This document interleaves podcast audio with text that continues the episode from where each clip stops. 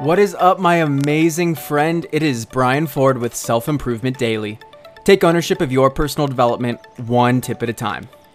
Today's positivity quote is an old one you've probably heard a number of times. It goes, When one door closes, another one opens. The quick explanation behind the meaning of that expression is that when you miss out on an opportunity or a phase of your life ends, when a door closes, it creates space for new opportunities to arise and new phases to begin. Another door opens. To me, this makes sense and actually fits within the general laws of the universe. Things in life trend to achieve a state of equilibrium to maximize something called entropy, which is a measurement of the order or disorder in a system.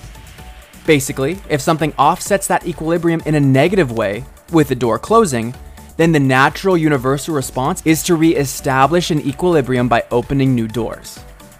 But an important piece of achieving this equilibrium requires you and your taking action. In fact, the quote we're speaking about is only a fraction of the full quote stated by inventor of the telephone Alexander Graham Bell. When one door closes, another opens. But we often look so long and so regretfully upon the closed door that we do not see the one which has opened for us.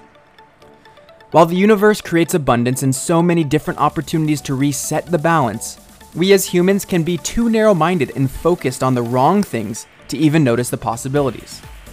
But with this new awareness comes an amazing opportunity to take action in a positive and impactful way. And it all starts with trusting a physical law of the universe. When one door closes, another one opens. Thank you for listening, and I'll see you next time on Self Improvement Daily.